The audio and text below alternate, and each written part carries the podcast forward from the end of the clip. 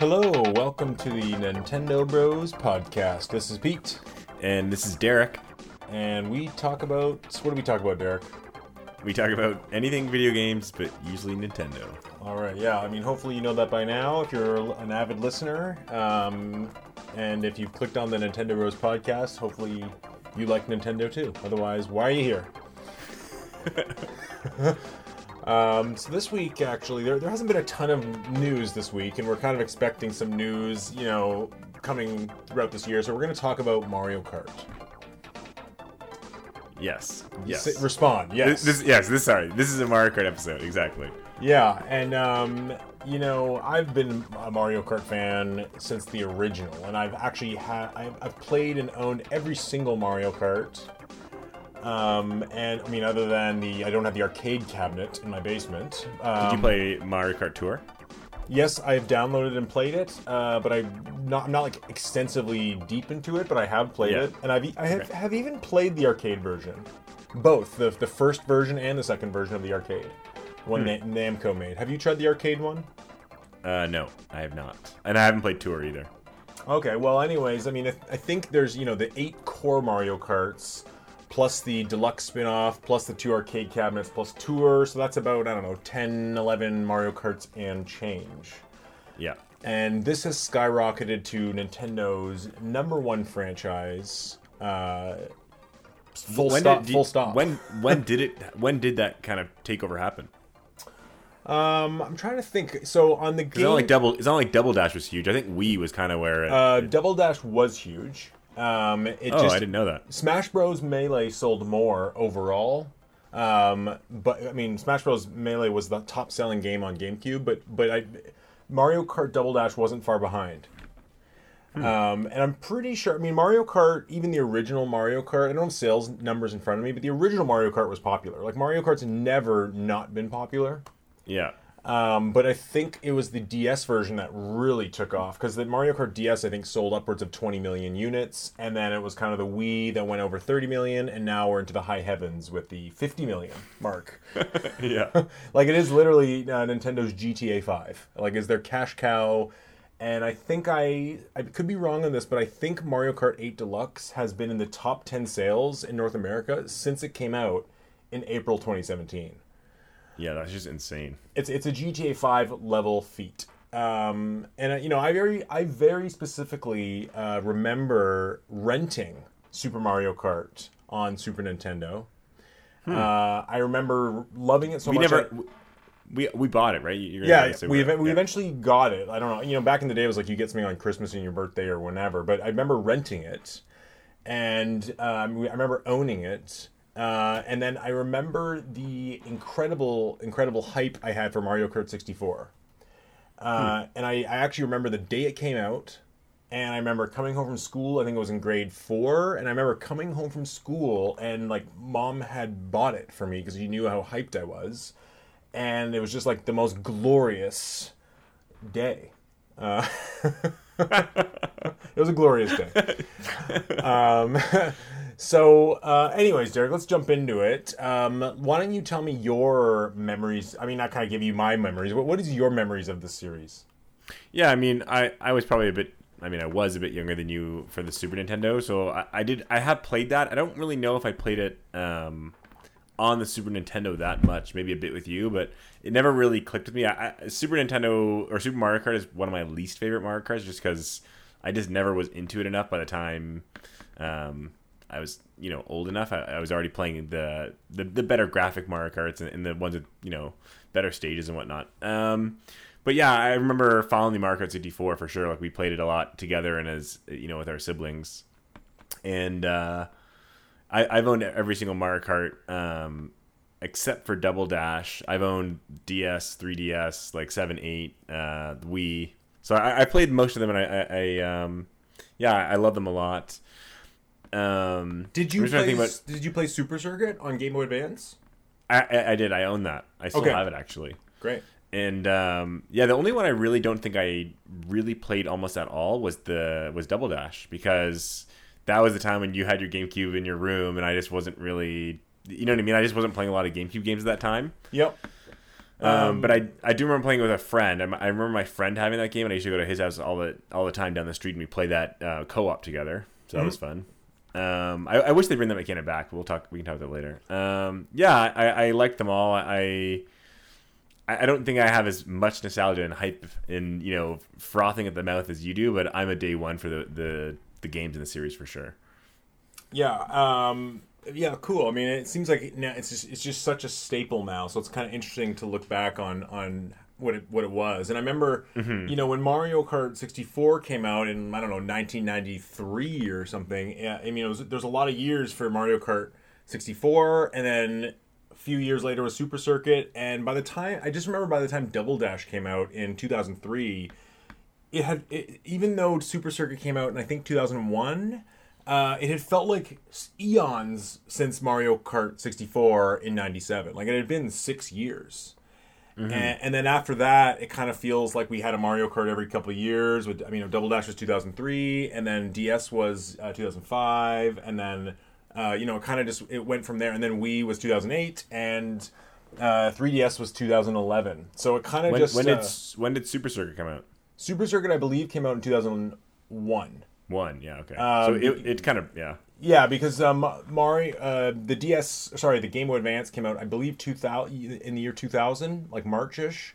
And Super Circuit was either the end of that year in two thousand or two thousand one, um, hmm. around that time frame. Um, but uh, but yeah, like so, it's it's a great it's a great franchise. Um, but anyways, Derek, I kind of tasked uh, you and, and myself to talk about not only our top three favorite Mario Karts, but also our least favorite Mario Kart. Mm-hmm. So I figured I would, uh, we'll start with you, and we'll maybe we'll go to our, our third uh, favorite and why, and then we'll go to our first, and then we'll talk about our least favorite and why. Sure.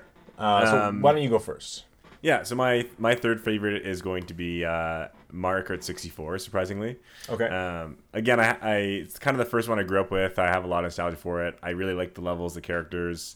You know, it's one of those games that I remember... Um, playing wait, wait, like, wait, wait, wait. You liked the characters? It feels like I had a really slim character selection. Yeah, but I mean, as a kid, it's just I, I, you're right. But it's like I don't know. I just liked that it had all these varieties and different options and courses, and, and I guess you could just say it's nostalgia. But mm. um, they have good tracks. You know, I think of uh, Warrior Stadium, um, or even like the classic Rainbow Road. Like they just have some some stages that have stood the test of time. Mm-hmm. And um, they introduced a lot of interesting weapons in that, that game. And um, uh, I, like I also... It was cool just adding the... You know, I, again, I have the memories of... That was the first game where I really played fifty, one hundred, and one fifty cc. You know, I played the mirror mode. I've done, I did all the courses, got gold cups on everything. Like, I, I played that game a lot. So I just... I think I have a lot of good memories of that game. Yeah, and I think it's worth noting with sixty-four, uh, you know, for one, the jump to like three D space at the time was really cool. Mm-hmm. Um, but also the battle mode for me, still to this day, the Mario Kart oh, sixty-four yeah. battle mode seems like it's the most, the, the, I played the most, it was the most fun, it was the most iconic. And since then, it seems like the battle mode hasn't really continued with that same luster that Mario Kart sixty-four had. But do you, the question is really, do you think... the Mario Kart sixty-four battle mode is still good, or do you think we were just kids and young? Like, like I always think about that with GoldenEye too. Like, do you think GoldenEye would still be fun now, or would it just it would just be like, oh, it was it was fun for the time and our age? Well, let me let me let me put it this way. So with GoldenEye's multiplayer, we can see that ev- evolving into Halo and now Call of Duty, and now you know all all the like the multiplayer shooter has like evolved from from GoldenEye.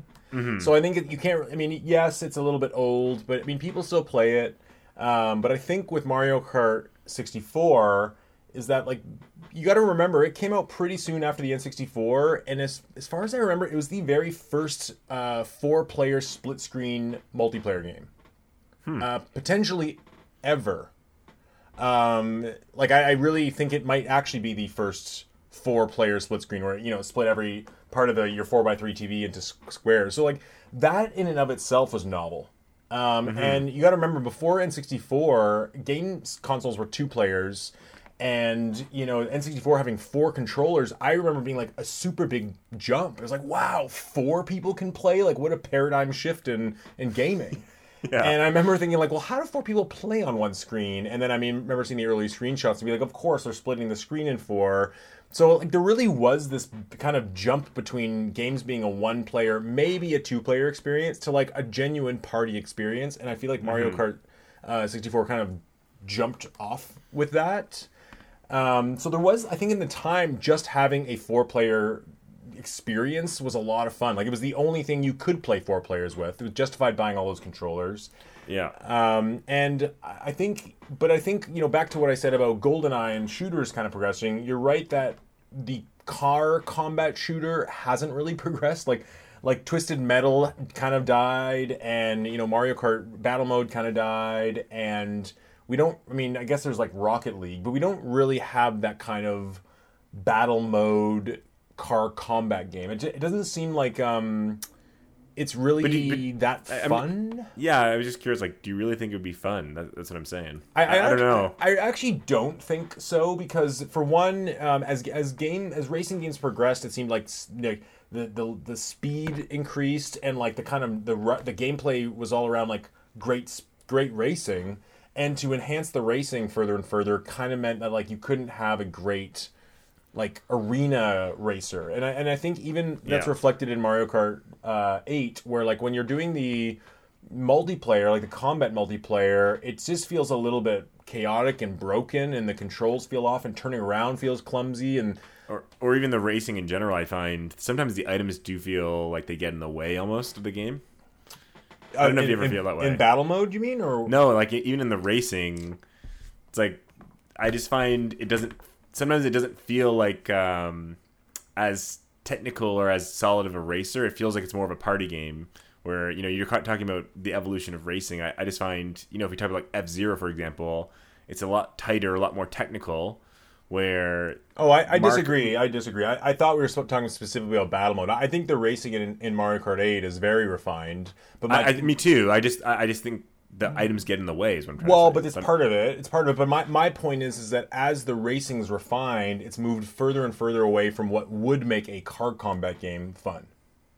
Hmm. Do you know what I mean? Okay. And, and you know, where where racing, you have this goal to come in first. So you're racing and item balancing, where if you're just item balancing in card combat, it's almost like, well, avoid everyone until you get red shells. And like, I think if you if we had the, like, you know, in an on, if a competitive online car combat game would be so much harder to balance with the randomized items. And I just think as they've they've increased the need for, like, the feeling of speed and tight turns and like this really great racing, It's it's moved further and further away from, from that. And I, and yeah, I, I think the only thing that makes the Mario Kart sixty-four um, battle mode work is is that your kart's moving a lot slower, uh, and that there is only four people. You know what I mean? So there's little things like yeah. that that kind of make it um, work. Um, the one thing I want to say, though, is, you know, as much as I, I agree, I don't think the battle mode has kind of lasted well throughout the the the series. I do have a lot of fun playing those kind of modes once in a while on on Mario Kart eight Deluxe. Like, you know, I think of the the Shine Run or the Piranha game. Like, those, they, they can be fun. Yeah. Like, I just, I wouldn't grind them out, but, uh, you know, it's not, it's not like it's atrocious. It, it's a fun distraction, and I think later when we talk about, like, the future of Mario Kart, I have lots of ideas on how they could improve the battle mode. Um... But anyways, it's an interesting point, because it's always been this kind of thing of this Mario Kart has, even since the first one, has really been defined by these two modes, and it really seems like battle mode's kind of taken a back seat. And that's why, uh, you know, my third pick actually is Mario Kart sixty-four as well, and simply because of, like, the nostalgia and the and like the feeling I have around it. And, you know, like you said, the, the courses mostly all feel iconic, uh, where other Mario Karts not so much. And that battle mode, right? Like, the and you know the the battle mode was pretty great. Like, the the courses were a lot of fun. I remember there was um you know Big Donut, and there was Skyscraper and Triple Decker and Battle and four, a Block Fort. Four block, yeah, Block Fort, yeah. And all four of those have like have this unique value in these strategies. And um I and I like how it's elimination based. So like when you lose three balloons, you are out. Mm-hmm. Uh, which is something they moved away from. Um, but yeah, like you could spend hours playing that battle mode. And and I, I gotta say, for my third place, I did do a tie with Super Mario Kart, because it's like I, it's my nostalgia pick here. Uh, because ultimately, I do think there are three better Mario Karts. It's really just a nostalgia pick. But um, you okay. know, I definitely agree. Like I definitely agree that it's a. So you broke the rules to your own game. I got it. Well, no, it's it's more that it's more that uh, I'll explain with my second pick wh- why why I feel this way. But it's like, um, yeah, like I'm picking Mario Kart sixty-four, but I'm kind of giving it a bias because I was there at the time that it came out and have those memories. If I if it was sheerly about turning it on turning it on now and playing it, there's there's definitely three other Mario Karts I'd rather play now, if that makes mm-hmm. any sense. Like, in and when I do boot it up on the N S O expansion, it's pretty strictly a nostalgia run. You know what I mean? And yeah. I, I have actually booted up, and it is a lot of fun actually to play Mario Kart sixty-four on a on the Switch handheld. It's like it's like a nice time killer to blast through the G Ps when you're, like, you know, waiting for a plane or something. Uh, but it but it really is more of a nostalgia rush, if that makes any mm-hmm. sense. Um, okay, Derek, what's your number two pick? Um, okay, so my number two is, I have a feeling it might be your least favorite, or it's going to be a surprise. Um, it's Mario Kart D S. Wow. And yeah, and you know, I, this game has a Derek, lot Derek, of... can I just say, Mario Kart D S is my second pick as well. Really? we're, really? We're, we're going to have the same top three, I already Yeah, we're, uh, yeah, for sure. That's so funny. I, I did not think that was going to be your second. So yeah, Mario Kart D S, I, I loved a lot. Um, it, Mario Kart D S, just to make sure, it's the one that had the challenge modes, right? It had like the, uh, yeah, the uh, mission yeah, like modes. The, yeah, mission. So I loved that. Um, but the thing I really, really liked about Mario Kart D S, um, is, I know we're talking about technical racing, is um, that game, when you when you power slid, you could actually determine how fast that you got your your yeah. turbo boost. Yeah. So I, I actually played that game so much that I got to the point that you could snake. I, I was a, I was able to snake. Like, oh, I, I, I was a, I could totally snake. I yeah. was insane at snaking. So like I I remember, and another thing I was going to add is, you know, the game, I think it was eight player, only one cartridge, which was awesome. Yep. Like, I remember I, I I was eighteen, I think, when I was playing this game with my buddies. Um, on my I was going to um, Mexico for my eighteenth birthday over March break, and I had two D Ss. I had the old the old original D S the and the fat. D S Lite. The D S yeah. Fat, yeah. So I gave one to my buddy on the plane, because we were all sitting in different spots on the plane. And then my other the third guy had his own D S, and I put in my Mario Kart, and they synced up with me. And then we're playing. We played Mario Kart the whole flight, and it was just freaking awesome.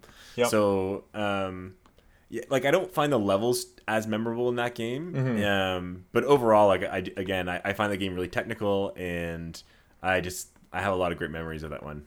Yeah, same, same here. Um, and I remember when it came out, it, it felt like that was like one of the first defining experiences of the D S.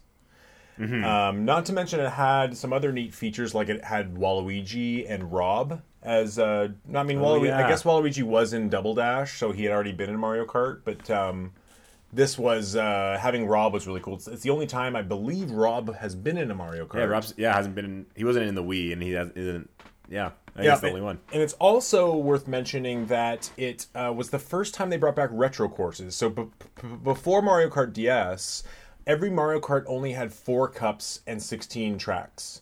And Mario Kart D S was the first one that kind of opened that up to more tracks by including the retro ones.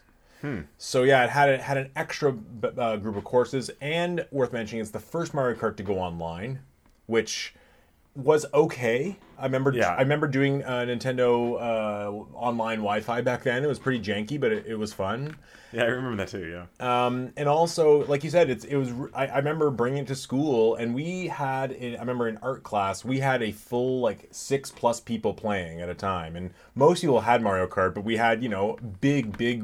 races going mm-hmm. and it was really competitive, and we like literally art class was Mario Kart D S class. um and uh also worth mentioning, I, I mean we talked about the battle mode. I think Mario Kart D S was the last time we had a, a, a pretty great battle mode, um because, you know, for one, you had that cool uh, D S level where you're like riding on a D S, but also it had it, it, it was elimination style where you, you could blow up your own balloons again with the mic, right? That was lame, where you could hold down select, which worked better. Yeah. Um, but also, like, after Mario Kart D S, they moved away from the elimination-style balloon battles, and they kind of had this lame, like, point system. Oh, yeah, yeah. And that's really, I think, hampered the entire battle mode since then. And I, I've literally been clamoring for a elimination-style battle mode, um, and they just won't do it. Um But yeah, D S was, was great. And also, like, you know, the graphics were pretty great for the D S. And I also loved the additional strategy of having that second screen and not only seeing the map, but seeing what items everybody else had. And there was a mm. real strategy to that. If you could see, you could literally see what someone had behind you and know how to, like, you know, deal with your items. Mm. Uh, I've I've always looked at the items in uh, like the item management in Mario Kart as it's like its own uh, kind of mini poker game. Totally. Do you do you ever um, when do you ever see a blue shell coming up the map and purposely slow down to be in second? Of course, yeah. And so yeah, so yeah. that's literally a strategy where, like, if you're in first and you know there's a good chance there'll be one blue shell per match, you kind of have to make that decision in that first lap. Well, do I hover back and, like, let second place take it? Or do I get such a commanding lead that it won't matter? And you kind of have yeah. to make that decision. And I love I love that kind of... It's like playing poker. Um, but anyways, Derek, I, and I, I should mention that Mario Kart D S and Mario Kart seven for three D S to me are, are pretty close. And I probably could have gone three D S as my third pick because I really loved Mario Kart seven. I thought it was just really tight. It kind of mo- the, the modernized the, uh, the the best item balance until eight. Mm. But ultimately, I choose I chose D S because I think it, I agree the snaking was better, was more fun, and also it was um, just very. It was just awesome to have that on a handheld and, and have it all the, like, you know, the mission mode, the good battle mode, the online. Yeah, yeah. And in Mario Kart Super Circuit on a handheld, like I, I don't love that one. Uh, so to have like a three D polygonal great Mario Kart handheld experience to me, like Mario Kart D S, like defined Mario Kart as a handheld game. Like, I, mm-hmm. before that, it was like a console game. You play with your friends around a T V. But after D S, it was like, no, this is an excellent on-the-go game. Yeah. Um, okay, Derek, what was your... I think I know your first choice. What is it? yeah, my number one is, is very obvious. It's Mario Kart eight Deluxe, of yeah, course. Yeah, same here. Yeah, I can't believe we have the top, same top three. That's hilarious. Um, yeah, I mean, this game is just... It's disgusting how much content there is. And they're still adding more content. Mm-hmm. Um, I find the game... The, the actual driving element, it feels the best, the smoothest. The levels are the most interesting. Um, it feels the most balanced. Um, the online is is really good, as far as Nintendo Online goes, at least. Um, I, I really don't have a single issue to talk about with Mario Kart eight Deluxe. There's, like, there's really nothing that I would complain about. Mm-hmm. Um Yeah, I, I think it's a perfect game, honestly. I, I find the item balancing to be by far the best in the series. Yeah. Um, I do... I, I'm going to drop a drop something right now and say that I think Mario Kart eight Deluxe is not only the best um, Mario Kart game, but I think it's the best racing game of all time. Full stop. I, I, I would I would agree with that. Um, I know people. Some people prefer sim racers. You know, F-Zero G X is really great too. But as far as a a game that anyone can play that has, like, polished, great graphics, tons of content, tons of variety, and feels great to play. Like, it's easy to learn, tough to master, feels great to play, and the sense of speed, the sense of chaos. Like, I mean, there's just nothing. Yeah. There, there, there's just nothing better. You know. Yeah, I agree. There's those moments when I play online, and you're kind of, um, you know. You know, when you're playing against the C P U, it's easy to, like, blast ahead and just kind of win. Uh, and if you're with a friend, like, it's you and your friend and then everybody else. But when you're online, you get these moments where it's, like, all twelve racers are, like, really tight together. And it just, like, totally hits me in that moment where it's like, wow, it's just like the box art where, like, all the racers are, like, kind of in this tight cluster of uh, excitement. and, like, yeah. I don't think that's really materialized until eight and eight's online mode. Um, and eight also, I just think the online is, is beautiful. Like, I know people, there's, it, it stands to have improvements, and we can talk about that later, but in terms of, like, firing it up, jumping online, having a seamless sixty frames online experience, it's, like, so easy to do and mm-hmm. so quick. And I, I, Mario Kart eight on Wii U and slash Deluxe, it's my most played online game ever, full stop. Yeah, it doesn't see, like, nowhere near for me. I do love it. I, I've never gotten into the online as much as you. Like, I played a lot more probably um, like local co-op or local multiplayer than you did. But mm-hmm. yeah, I mean, I love the online. It just wasn't as I, I like playing with people I know or in the room. Yeah, I, I remember just sitting, like, when I got it, I, I would just literally jump online and play match after match after match after match. Um, yeah, it's it's awesome. Um, I mean, you said you had no complaints. I have a couple complaints. Um, I mean, I, I'm sure there's stuff I, I would want to add or, like, small little things, but overall, like, I, I, I would give this game a ten out of ten if I was a reviewer. Um, I, I mean, it's it's hard to say. Like, I would say now in retrospect, yes, a ten out of ten, but if I was reviewing at the time it came out, I probably wouldn't give it a ten because I I have some things that I think could stand to be improved. Okay. Uh, for one, um, I find that, like, playing alone, they really should have incorporated something to... I mean, yes, the gameplay is so strong, and, like, the gameplay in and of itself is fun enough, which I love about Nintendo, but I just wish that I, like, there's some gimme factor of, like, okay, every time I do a G P, I'm collecting a little bit of this to get a little more of that. And... Weren't, didn't you get... Didn't you get carts and stuff? You get carts and stuff, but it's just not rewarding. It's too random. It's like every one hundred coins, you get a new cart piece, and then eventually you have them all. And and for me... Yeah, what, what, give me an example of what you wanted then. I'm just um, curious. I don't know. New, new may, maybe co- new costumes, or, or you have to buy new colors. Or even even if even if it was a matter of, rather than unlocking cart cart, cart parts arbitrarily, there was like a little toad shop where you could spend your coins. So you actually had a little more of a... I don't know, the feeling that you're always working towards something. Mm-hmm. Uh, and I don't know, like, I, I'm someone who just likes to have sometimes, like, reasons to, to keep going, like, arbitrarily. Like, even if I'm unlocking art or, like, a music list or or something, like, or, or if it's like Smash Bros, where you start off with only eight characters and then you have to buy them with coins. Like, I, I love that stuff. I love the kind of... Um, yeah. Like Ach- Smash Bros. Unlock kind of thing. Yeah, like some sort of feeling of achievement. And it was even worse with Deluxe, because Deluxe came out and, and you had all the characters and you had all the cups from, from the start. Um, so I just don't really get that sense that I'm, like, ever really achieving anything. Uh, and it'd be cool if, like, even like uh, in um, Mario New Super Mario Bros. two, how you kind of have this endless coin counter. So, like, you can just play the levels over and over again, and your coin counter just keeps going up and up and up and up. And then when you get to a million, it, like, something changes. But I just would love to have Mario Kart eight have, a, have an infinite coin counter. So it's like, yeah, like, I've got this many coins. I played this long, mm-hmm. you know? Yeah. My other complaint about it is that the character selection seems like it kind of went backwards a little bit. Um, not having Diddy Kong, I don't know what that's all about. Not having Birdo, I don't know what that that's all about. And yeah, or, or Funky Kong. Or Funky Kong. And then meanwhile, we've got, like, Metal Mario, Baby Mario, Baby Peach, Baby Luigi. Uh, R- Rose Gold Peach or whatever. Yeah, Pink. And, like, Tanuki yeah. Suit Mario. Like, there's a few throwaway characters. Um, I, I'm still holding out hope that they'll... have more characters in the in this D L C, but I, I don't. I don't, I don't think so. I don't think so either. But um, they're all they're working hard on nine, pro- or the next Mario Kart, whatever it is. Oh, we'll, we'll talk about that too. But um, the other thing that I, I can levy a complaint against it is is again the battle mode, um, which I think is good, and I like the modes. But again, like, make an elimination style balloon fight, balloon battle. Um, mm-hmm. There's just it, the thing. The thing about it is that. To fight, to do it to a twelve-person match with, with eleven other people in a balloon battle is great, but it's like to, when it, when the numbers get smaller, that's when the t- intensity goes up. And the general idea is that, you know, you, when you're with twelve people, you're getting more generic items like green shells and bananas, so it's a mm-hmm. little more skill-based. And when you get to that lower amount of people, it's like you're getting better items, and it gets way more tense. And I think it'd just be, like, really intense. I know, you know, it doesn't really work because they have...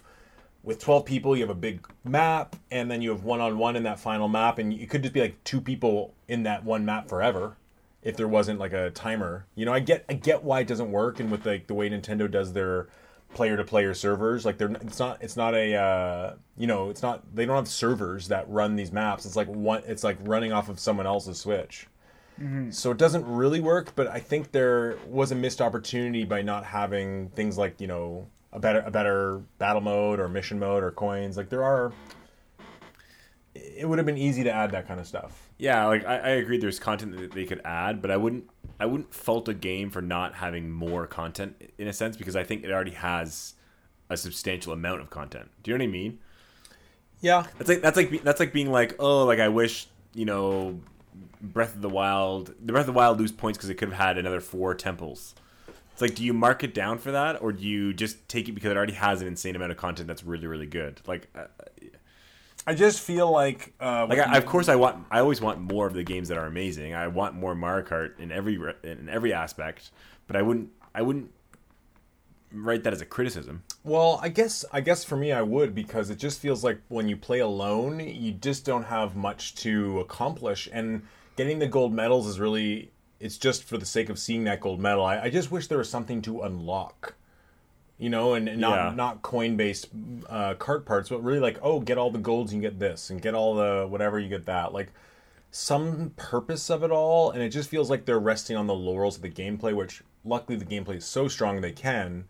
But let's be honest, every other game out there has some sort of achievement system, especially True. racing games. Um, if you look at like Smash Bros. Ultimate, you know, they have an amazing core gameplay just like Mario Kart, but they have an insane amount of things to do and, and unlockables and challenges. And you're right, I, I agree. Totally. So I guess uh, it's mo- it's less about faulting the game and more about leaving room for improvement.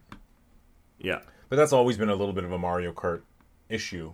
Um, but anyways, Derek, let's let's talk about our least favorite Mario Kart. And I want I want okay. uh, I want you to go first and tell me which Mario Kart you like the least. Okay, so mine was kind of a toss-up. I mean, you kind of mentioned one of them as uh, that I think is going to be yours, but I'm not going to pick that one. Um, you're going to probably hate me for what I say. I, my least favorite is probably Mario Kart Super uh, Super Mario Kart. Okay, the original. For the, S- for the S N E S. And again, I-, I have good good memories of it, and it was fun. But I can't... I, like, to me, it's unplayable now. Like, I... It feels slow. The levels feel almost unfair at times. Like, the, it's all very flat, which I don't... Like, you know, once you get to the Mario Kart sixty-four, and you get those ramps and jumps and, and, and whatnot, um, Super Mario uh, Kart just feels very... Um, sticky. I've used that word kind of a lot when we talked about like Horizon versus Breath of the Wild. Like you just feel very stuck to the ground. Mm-hmm. Um, and I know it's very old, but you know, it's hard for me to go back, and it just didn't. It, it, I don't have the nostalgia like you do. It didn't jive for me very well. Like it just, it didn't play the way I'd I'd want a, a racer to play. Mm-hmm. Um, so yeah, I, I just don't think I, I. Again, not a bad game. I just don't love it the way. Yeah, I mean, Others. I think I think you're being a bit unfair because the game, like, he's, I mean, it is a thirty-year-old game, so we, I know exactly. I'm just, yeah. Exactly. So it's always hard to like, if we're doing our top ten, are we like literally just d- discounting it because it's old? Um, but the thing is, I, I didn't really play that game growing up, right? So it's for me, it's like I played that game. I think the first time I seriously played it was, ooh, I, I want to say like on the three D S. Wasn't that part of the? the no, um, three D S never had N sixty or. Uh, Didn't have Super Nintendo games until new three D S. Oh, it wasn't the, the Ambassador Club. I thought the Ambassador Club had uh, S N E S games. You're right. The Ambassador Club would have had it. Yeah, so I think I played it on the Ambassador Club. Okay. Uh, and no, no, sorry. No, no, you would have had Super Circuit on the Ambassador Club. Those Game Boy Advance oh, games. Oh, okay, okay. Because I remember playing Yoshi's Island on the uh, on the, the three D S. But um, that's because yeah, they I... re-released it on the Game Boy Advance. So you played the Game Boy Advance version of Yoshi's Island on right. three D S. But okay, it did okay. it did come out for the Wii, Virtual Console. I don't think I played it for the Wii. I don't remember, like, again, I don't really know when I played that game too seriously. I just know I didn't play it when you played it because I was way too young. So I just yeah. don't, like, my memories of that game are post sixty-four. So well, it was nineteen ninety-one, always... so were you even born? No, I was born in ninety-two. So you weren't even born. Yeah, so I, I that's what I'm saying. So I, I just... My memories of that game are only after other Mario Karts have come out. So it's like I can only compare it based off... You know what I mean? I don't have that like, oh, it's a development. It's kind of like, oh... Yeah, I see. Yeah. I see. No, I'm I'm not uh, discrediting your answer. Mm-hmm. I, uh, I think for me, the reason I'm I Mario Super Mario Kart... I mean, yes, it's a nostalgia thing for me, but I also give it some credit for like starting the entire franchise. Yeah. And um, at the time, it was really impressive. Like, that and F-Zero had this kind of Mode seven racing that was really... It felt like you were racing in three D, where, like, every other racing game was, like, practically a bird's-eye view racing game. You know what I mean? Or, like, some weird isometric, that, like, yeah. five frames a second thing. Or a sight bike. This, this had this... And also, um, worth mentioning that, like, it invented the kart racer. Like, the whole idea of getting weapons while you're driving is, like... completely from that. And also mm-hmm. um you know, it's kind of the beginning of Mario building like a unit, like it kind of like its own universe outside of the the, Mar- the core Mario adventure games. uh yep. It was like, no, there's this kind of world where all the characters race together, and um I guess for me, and being young, that kind of like it took it from just being like, oh, Mario's going on another adventure like like Link would, and kind of made like all the Mario friends and world its own place. And yeah, that's cool. I don't know if we would have things like Mario Tennis or Mario Party if we didn't kind of start from that spin-off success of Mario Kart. Mm. Um, yeah, I, I mean, I, I totally agree and see that point. I, I just, yeah, I, I yeah. totally agree. I, I think it's a, found, it's a foundational game. Like, it, yes. it you know, it, so many things are built off of it. I just, for me, the game itself didn't has never been that for me. Mm-hmm. But I agree. Like, there, the the things that it's implemented have, have echoed And also, it's it's uh, you know, some banging music. Like, you know how we think back to Super Mario World and and uh, you know, the original F-Zero and A Link to the Past for some of those amazing Super Nintendo chiptune music. Mm-hmm. They're really, truly, Mario Kart also had amazing chiptune music. Um, I gotta listen to some because I don't, I can't even think of them. Well, when you, some of the most iconic Mario Kart tracks that are like re uh, mixed into d- uh, deluxe, you're gonna be like, oh wow, like it's so cool to know that this song was actually in the original. You know what mm-hmm. I mean? Mm-hmm. Um, and the other thing is that it it's not my least favorite, but I don't see how Super Mario Kart is worse than Super Circuit, because to me, Super Circuit is just. I, I don't. I think it's well worse, and it also has that Mode seven graphics, but it's just like unmemorable levels, and you know it, it didn't break any new grounds. And that was the other one that was in my bottom too. Yeah, that that's on. That's my second. That's my second least favorite. I, I just um, ended up playing that game more and, and grew up with that more, and so I just I, again I have fonder memories of it. Yeah, I get. Yeah, it's all. That's kind of a. It's a nostalgia pick, right? Yeah.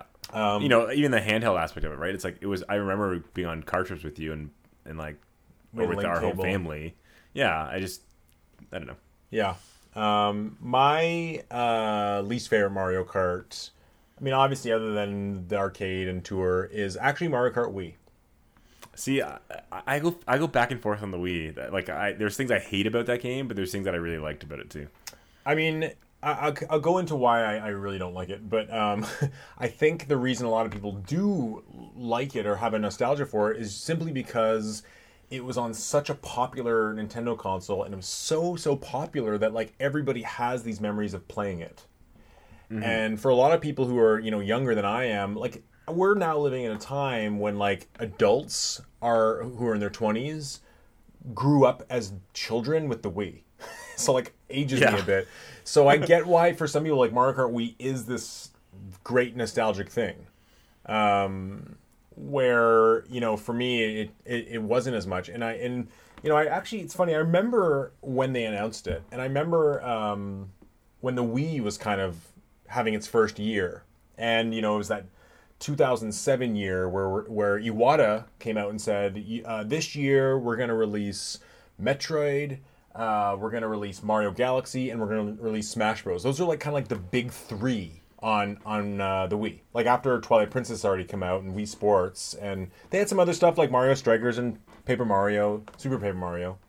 But those are the three big ones. It was like all eyes were on Metroid Prime three, Mario Galaxy, and Smash Bros. Those are the three megas, you know? Mm-hmm. And, uh, you know...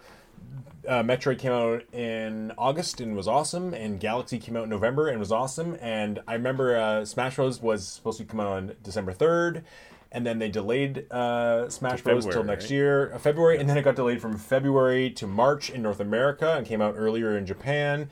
Um, but anyways, like, the, the point of all this was that, like, my hype for Smash Bros. Uh, Brawl was, was catastrophically huge. Like, b- probably bigger than any Smash Bros. Ever. I don't. I just was so incredibly hyped up for it, and the fact that Snake was in it, and and um, the graphical jump from Melee to, to Brawl was was significant. Yeah, yeah. Even though now I think Melee's way better, um, I still at the time I was like, whoa! And it's online, and it has Sonic, and you're doing the dojo updates every night. Like I stay up until three a.m. every night, waiting for those updates.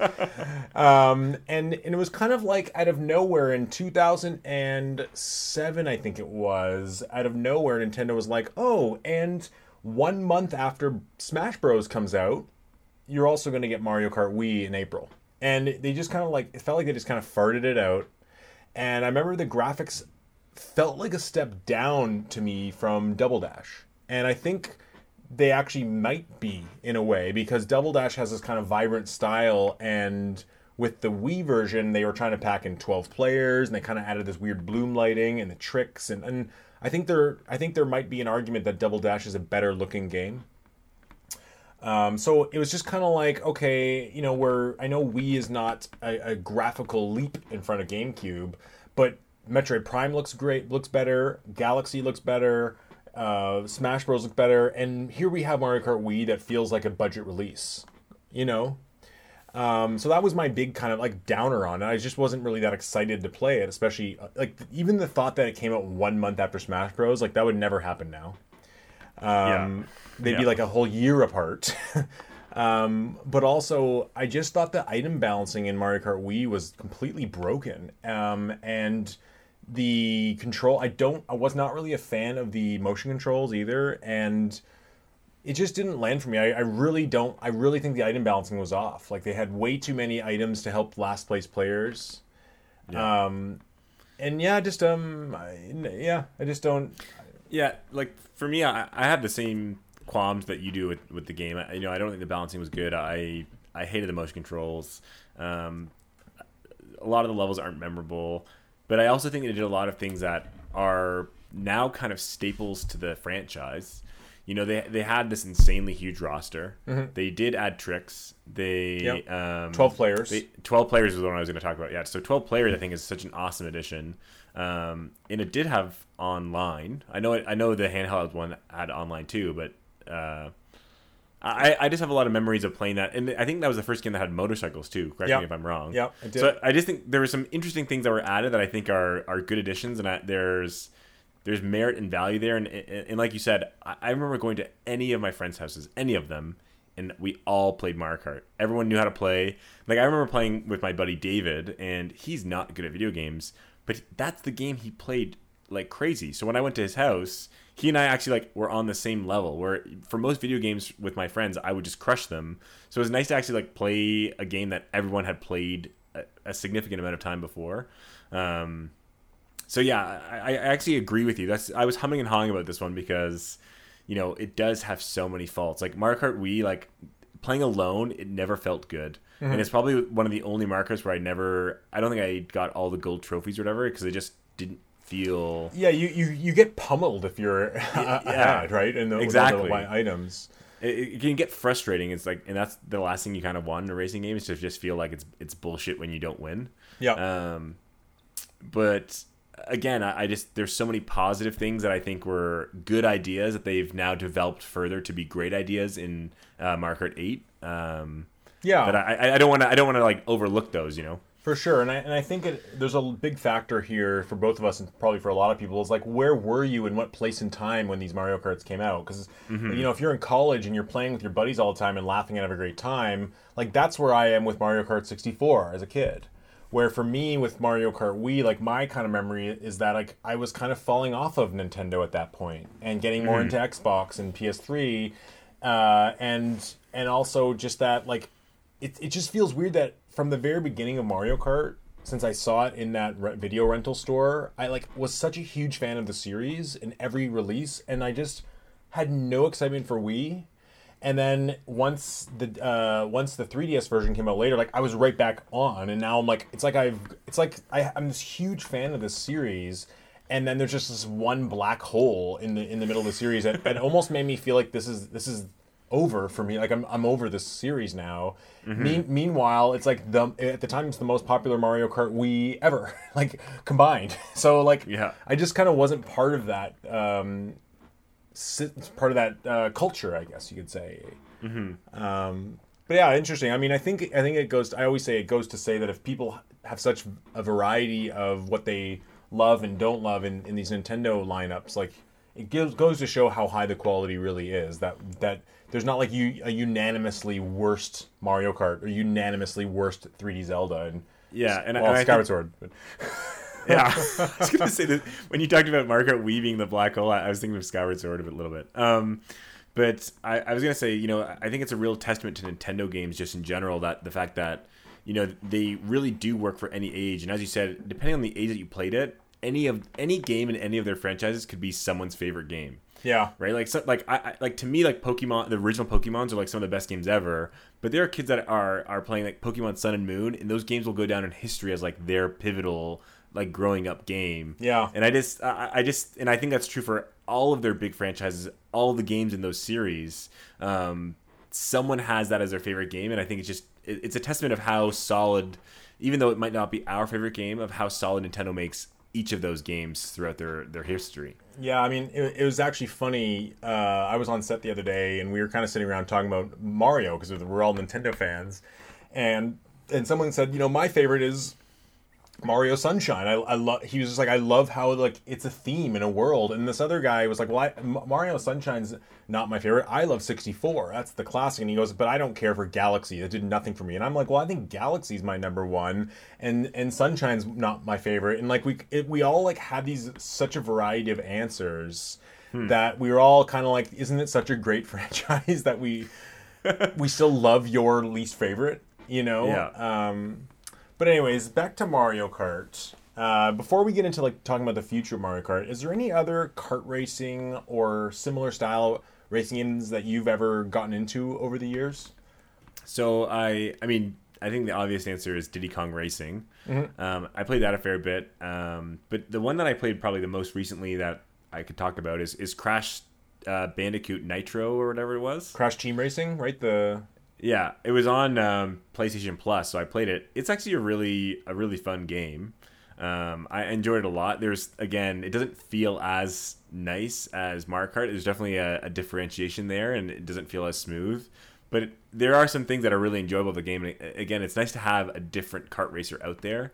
Um, so I think it was just that and, and, and Diddy Kong Racing as far as like those kind of zany yeah. games go. It's it's funny. I'm I'm the exact same way. Uh, I played Diddy Kong Racing. I don't know if we ever had it on N sixty-four. I think we just rented yeah, it. Yeah, no, we owned it. We owned it. Okay, and I uh, I remember. Oh. Our, I don't know if we owned it. Did we? Maybe yeah. after a long time we did. I'm but pretty sure we did.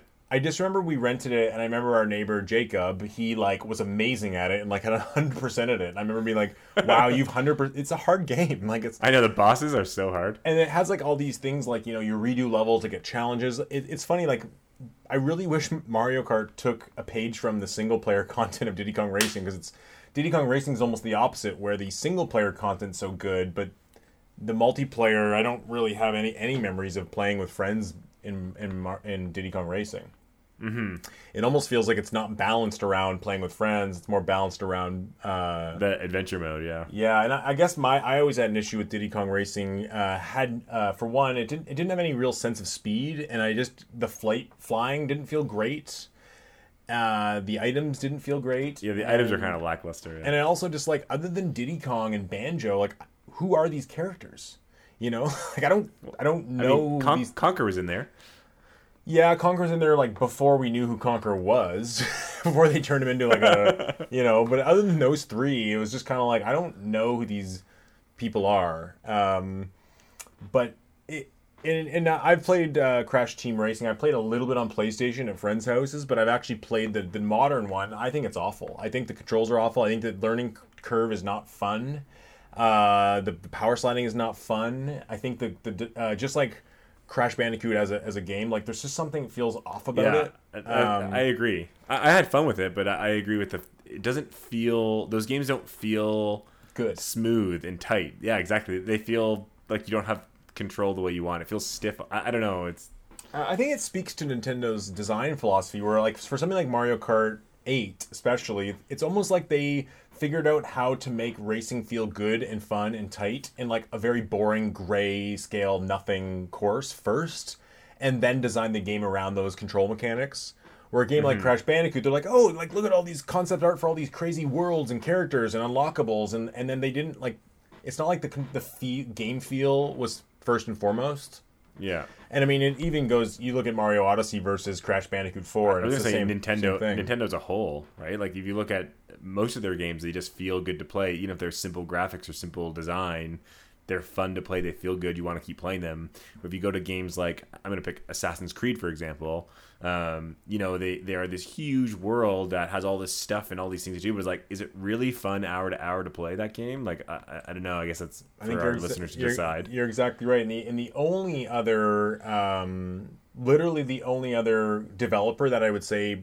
I think puts as much effort into game feel first is probably Bungie, because Bungie between Halo one, two, three and Destiny one and two, like the way those shooters feel to play is like head and shoulders above other shooters. I think um, Capcom has, has some, I, I think they have some faults, but I think Capcom does a pretty good job of it too. Yeah. Especially now with uh, the way they've done uh, Resident Evil, the modern Resident Evils feel great to play. Mm-hmm. Um, so yeah, I, I, I agree, but yeah, that that's for me like, and, and Platinum Games too. But um, for me, game feel is probably the most important thing in a game, and that's why I, I gravitate yeah. towards Nintendo so much. Um, yeah. Anyways, Eric, so like, in terms of the future of Mario Kart, uh, online there's a lot of talk, and it's funny because, you know, on one hand, I see a lot of people who are like, oh, Nintendo must already be working on Mario Kart nine, and how come they're not, they must have it already finished. Like, people are so convinced that Mario Kart nine is around the corner, yeah. where I, I, I don't feel that way at all. What do you think? I think it'll be twenty twenty-five. It'll be on the, the next Switch successor. Interesting. Okay. Um, I, I just mean, well, I mean, we have Mario Kart eight courses coming out till the end of twenty twenty-three, and I, I don't know. Do you think they'll just after twenty twenty-three, they're what they're going to announce it and have it the new game come in twenty twenty-four? I, I don't know. I, I think if anything, uh, it'll be maybe even a little longer, because by the time Mario Kart finishes its D L C run at the end of twenty twenty-three, that they'll probably want to have a year or two of just, you know, other stuff. Getting sales of that too. Yeah, and, and I, I don't doubt that by then there'll be a Switch Pro, and they'll maybe they'll even release like a Game of the Year edition with all the D L C, plus it's maybe four K. You know, I think I think they'll milk it. Mm-hmm. And I think uh, also with Smash Bros, I think Nintendo's in this position where they've kind of made the ultimate Smash Bros and the ultimate Mario Kart, and they really should go just take, car- carry those games forward. Pretty much go like a decade and um, just re-release them in four K and Game of the Year editions in four K, and then and add and, add content that they can. Yeah, yeah. Maybe not. Maybe they don't even need to add content, right? Like maybe it is a matter of like some sort of upgrade plan for people who have it already, and people can buy the Game of the Year edition. I, I don't know, but I just I just don't see a need for a Mario Kart nine um, anytime. Geez, in the next seven or eight years, and uh, I I would much rather. I know it's it's like they're gonna want to use it to sell more consoles, because I mean, on a Switch Pro or a Switch two, a Mario Kart uh, Game of the eight Deluxe Game of the Year edition, like everyone's already gonna have that game, right? It's not gonna be that exciting. Mm-hmm. I doubt it's gonna like sell another fifty million copies. You know what I mean? So yeah. It's kind of like, where do they go from there? Um, But I also feel like it gives them the unique opportunity to focus on another racing game, which could be a new Diddy Kong Racing or a new F-Zero, which will bomb. But I actually, my hope for the future of the Mario Kart team is that they actually are working on a Diddy Kong Racing. Um, kart races are super popular, and there's just no reason why Nintendo can't have two of them. Would that have different kind of design aesthetics? I mean, I, I agree with you. I, I just, I don't think Nintendo would ever do that, though. I think they would. They they're very careful about. They're they're the ca- most careful company as far as it as far as what their I Ps are doing, and making sure they have unique. And they're kind of like, I just could never see them doing that. Well, you just never know. I mean, they did bring back Donkey Kong Country, and they they do bring back, they did bring back Pokemon Snap, even though Namco developed it. Like, I can see them doing a, a Diddy Kong Racing. But you're, I think the thing that I'm also not keeping in mind is a game like Mario Kart eight Deluxe. It's it, it probably took a huge development time and effort and planning and the graphics. Like it's it's not like they can just like poop out a, a kart racing game. Like it's a mm-hmm. lot of development time, and I'm not so sure Diddy Kong Racing could even sell five million copies. You know, so they might just look at it that way. Um, it, it's not just that. It's it, even if it did sell five million or or whatever, they would look at it and say, well, instead of making it Diddy Kong, if we just switch all the characters to Mario and call it Mario Kart, it won't sell five million, it'll sell thirty million.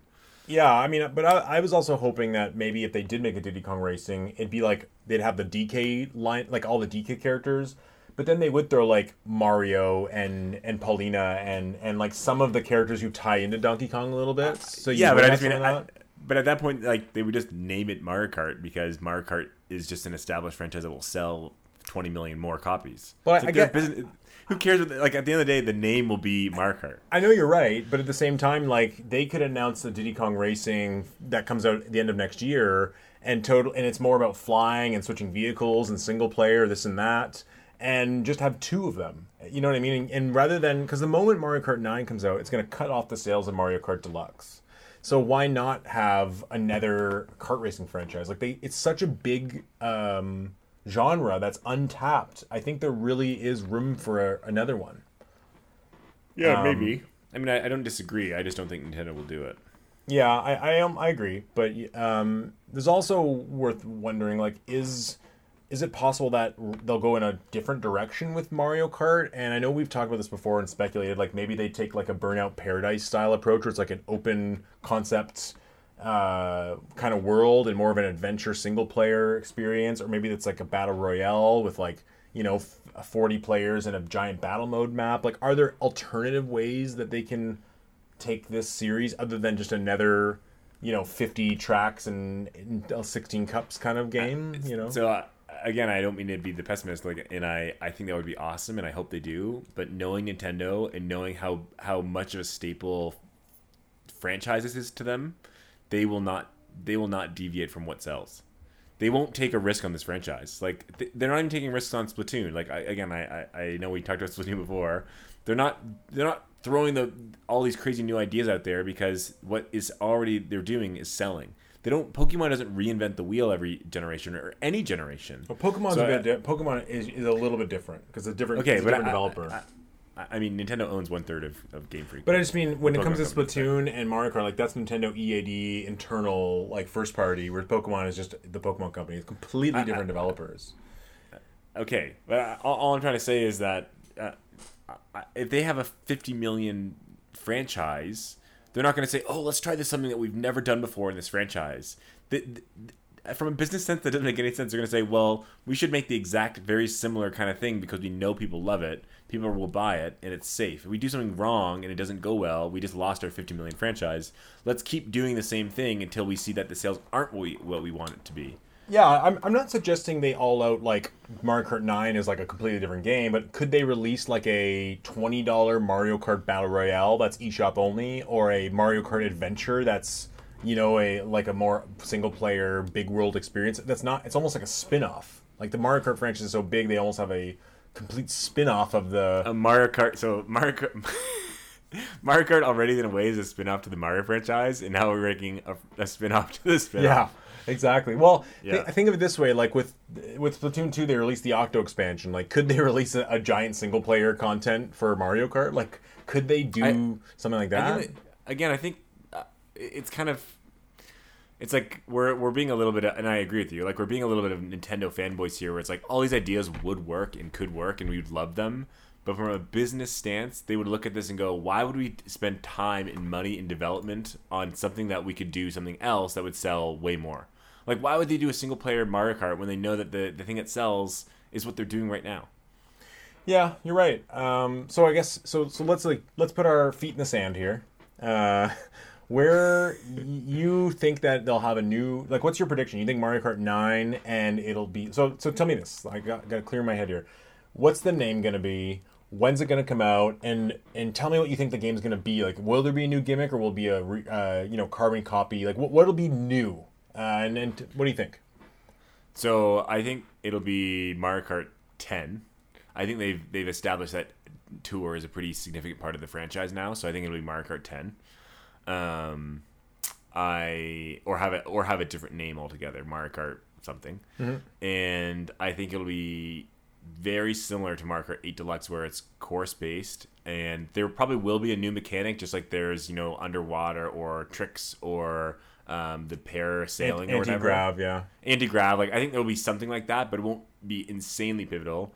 I think, and my hope is that they'll focus a lot more on online and just kind of um, the robustness. Like maybe there is kind of like a Splatoon hub for online, or maybe there are race teams where you're you're in a a, a, a race club and you collect points for your club, um, or you guys all have the same banners, or there's you know big team battles that happen in like you know kind of like battle battle fests on a weekend, just like Splatoon. Like I think they can maybe make that kind of stuff happen.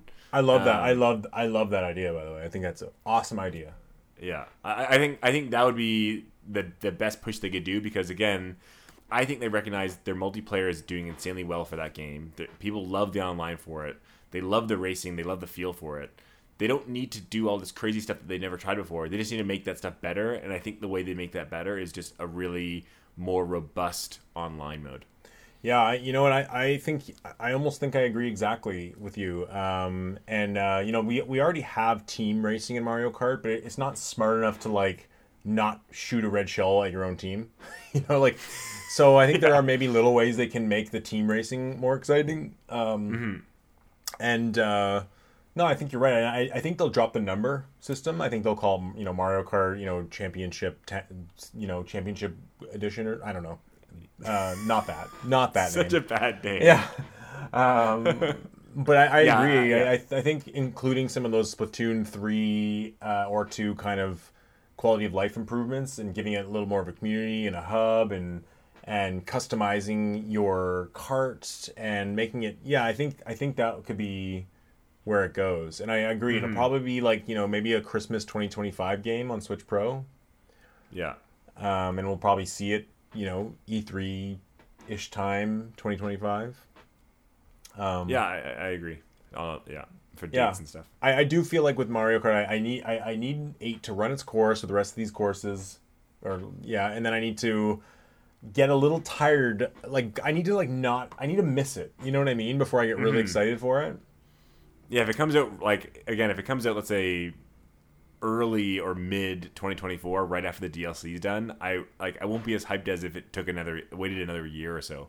Yeah, and I and I think Nintendo knows that. Um, mm-hmm. Even though I do think that the whoever's whoever's making these new tracks in, in Mario Kart is like not their A team. You know, it's their B team putting in B yeah. team effort. So I don't know. Maybe their A team's working on something else. Maybe their A team's working on Mario Kart nine. Um, mm-hmm.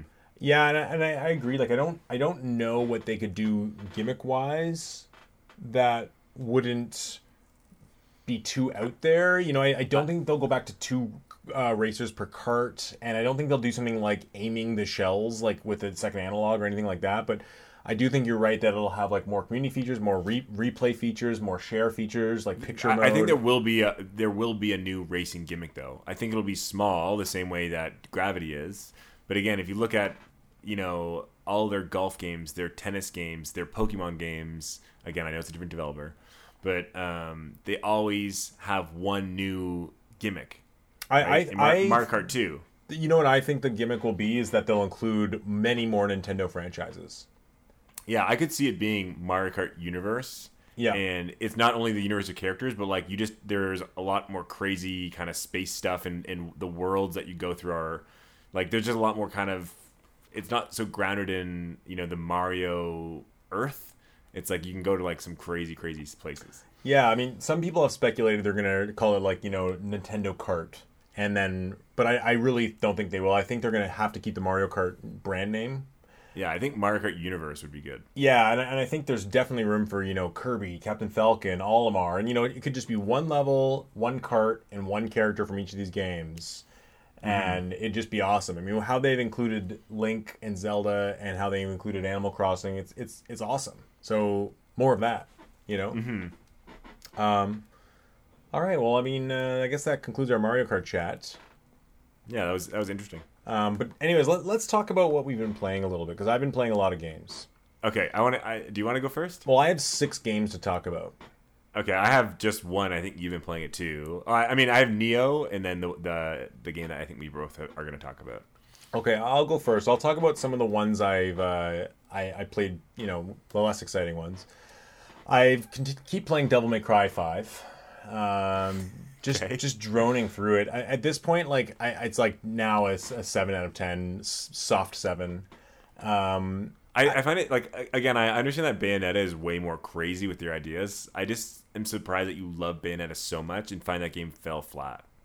I, I just, the controls, I just don't feel like I'm breaking combos out in the same, like, the thing with Bayonetta is that I feel like I'm I'm constantly, like, learning new combos. Like, I, I can pick it up and play it, and because I've unlocked all the combos, if you kind of just mash buttons in different orders, like, you're going to see new crazy shit.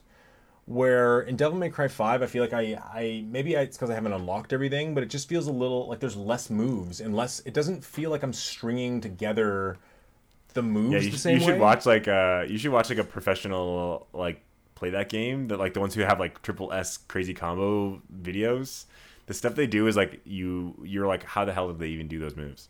Well, yeah, I, I should watch some of that, and I have gotten to some of those things where I'm like juggling in the air, right? Like I'm like um using the grapple hook, bringing in the air, hitting them, j- grabbing another guy, ground, pulling back. Yeah, yeah, but I just feel like the actual like sword play itself, like I'm not able to like do tons of different sword moves. Um, and I've, I've unlocked all the characters now, and I think by far my favorite is the one, I can't remember his name, but he like controls v, a the new the new guy. Yeah, he controls like a tiger and a falcon.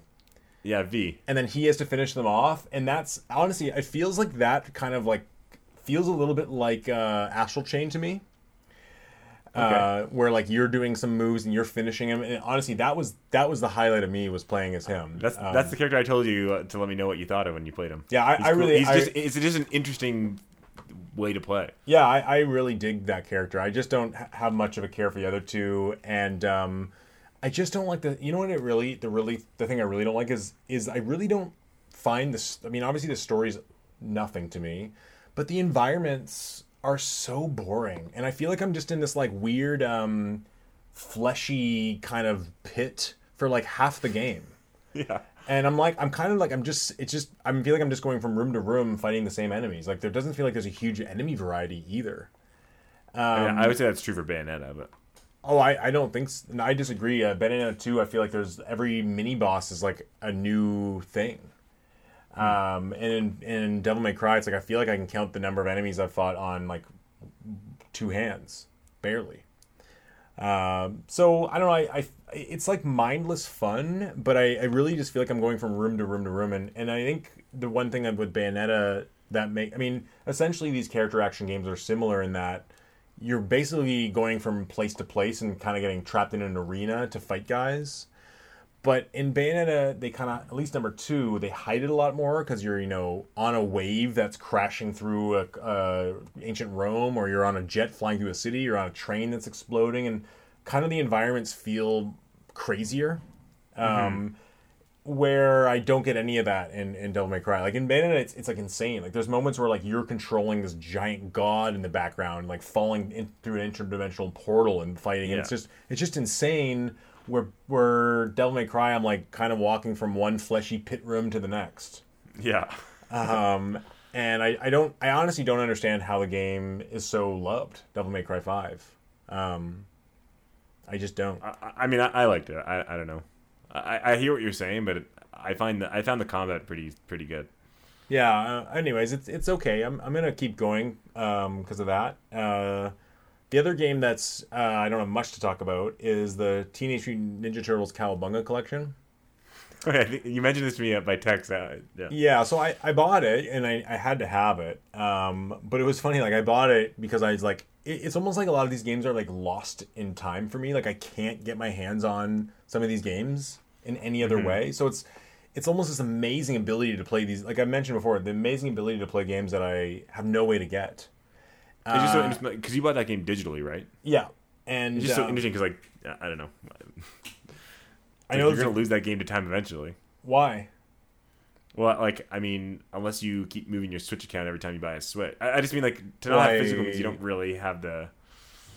I will. Uh, I, well, here's the thing. Like with three D S, for example, like I have my three D S loaded up with all those games, and like I will never sell that three D S. Like I know that's the end stop for three D S games, but. Then I just hold on to my new three D S forever and keep those mm-hmm. games keep those games downloaded. They're all on a micro S D. Like there's no, and it's not, it doesn't do online checks. So it's like there's no real reason that'll go away. And if the Switch rate reaches that point, like I mean, life is only so long, right? I, I mean, I'm gonna die yeah. eventually. I only need to hold my Switch for what thirty, forty more years, and I'm dead.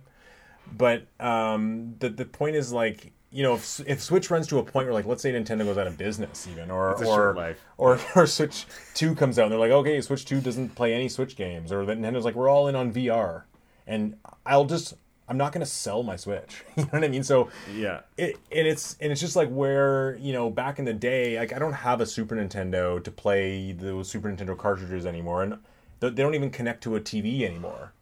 Like I don't have the co- composite adapters to, to, mm-hmm. to so to plug it in. Where with Switch, like it's H D M I, and H D M I will probably be future proof for the rest of our lives, if not for multiple decades, right? So I do feel like buying this collection is like buying it to sit in my collection for the rest of my life. And um, it's almost like I'm I'm not super excited to jump in and play these games, but it's I have them now. And on a rainy day or on when I'm traveling, it's like, oh, okay, whatever. Um, and it's also just a big nostalgia rush. Like, you know, it's playing the... I remember the original N E S Super... Uh, or the original N E S Ninja Turtles. Like, we played that at our cousin's place. Uh, like, Uncle Jim's kids had it on the N E S. You were probably a baby. Oh. You don't remember this. So I remember... I, th- I don't remember that game at all. That's my first experience um, with any video games. Like, I remember that watching them play Mario three and, and Zelda, and it blew me away. And also playing Ninja Turtles. And so it's like, it's weird, like I almost didn't remember these memories. And also when I had, I briefly had a Game Boy when I was young, like near the tail end of the Game Boy's life. And I had like one Ninja Turtles game, and it was one that's on this collection. So it's like, whoa, like it's so weird to like have these weird, um, almost like nostalgia memory rushes that you don't even remember. Yeah. Uh, so for that reason alone, it's just, it's an awesome collection. But I, I would say you can probably wait till the price drops because it's not cheap. Yeah. Uh, anyways, Derek, what okay. are you? What have you been playing? Um, so one of the games I've been playing is I, I'm almost done is Nioh. I know I talked about it last session. The first, the first one, right? The first one. So I'm almost done the first one. Actually, I'm I'm now on the D L C. So I beat the base game. I'm playing through some of the D L C. Um, I really really like the game. Now that I kind of played through it, there are some some things that I don't love about it. Like it does feel a little cheap, and some of the bosses feel a little unfair or bullshit, or like. I, I don't know, because you haven't played all the Souls games, and Elden Ring doesn't do this too bad, because you can always run away, but sometimes in this game it's a little bit like, oh, you're you're ambushed by four guys, and it's hard enough to fight one or two at the same time, but like it's just so hard to dodge and get a hit in, that mm. it feels a little bit like it, they purposely overwhelmed you to make it like like depressingly hard. hard. Yeah. yeah. Um, which isn't very fun or fair. So it feels a little bit less skilled those moments. It's just kind of like you grind out the win, or you find some tactic that gets you through. So you um, have you beaten it now? I've beaten the main game. I still have, I think, four or five levels of the D L C to beat. Okay. Um, What's it sitting so like I, on, a, on a, a out of ten scale for you? Um, probably like an eight point three. Like I, I don't think it's as high as an eight point five, but I think it's at least in the eight category. Okay, so so well below the From Software games. Uh, most of them, yeah. I mean, like there's some some dark. I would say Dark Souls two is like an eight point, uh, a little bit lower, around the same. Like again, Nioh Nioh is really good, but um, yeah, there's some issues I have with it. I heard Nioh two by most people is just like it's better in every single way, so I'm excited to eventually get to that. Mm. Um, but I think I'll I'll do a palate cleanse with you know Splatoon and, and Call of Duty or whatever before I go back to Nioh two. And then um, there's uh there's Wo Long coming out early next year uh, by, the same, by the same same same team. Guys. It's it's funny because I was watching the the gameplay trailer that came out last week of Wo Long, and it looks very similar. Just it's hard to explain because again, you, you haven't really played those those From games, but the fighting is a little bit different. Where um, the From games feel like your every attack really has meaning, um, where this game feels a little bit more like. You know when you when, like you know when you clip through stuff in a game, like you can like walk through a chair or a table. Yeah. This game, this game kind of feels like that, where like your sword swipe, it hits them, but it also feels like it just it goes through them no matter what. Okay. Like, so it, it kind of allows for a faster combat because it's kind of like it's always it's just fluid, fast moves, but it gives a little bit more of airiness, like and floatiness to the to the combat. Where I find the From games are a lot more, you know, that swipe had a lot of purpose and meaning. Like it's crunch, kind of a weird, almost like yeah, crunchiness. Like, yeah, yeah, it's weird to explain, but anyways, they're fun. They just they. They are kind of that weird hybrid of, you know, the Devil May Cry or the Ninja Gaiden meets From. Like, it's kind of this in-between where it doesn't really feel like either of them. I see. Okay. Cool. Yeah. Yeah, I like it. All right, um, you go. Your turn. And I, I know you what your other game is. Let's talk about that one last, because I, yeah, I, I, play, I played a lot of it now, too.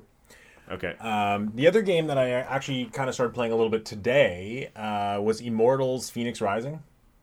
Yeah. I play, um, I've beaten the whole game.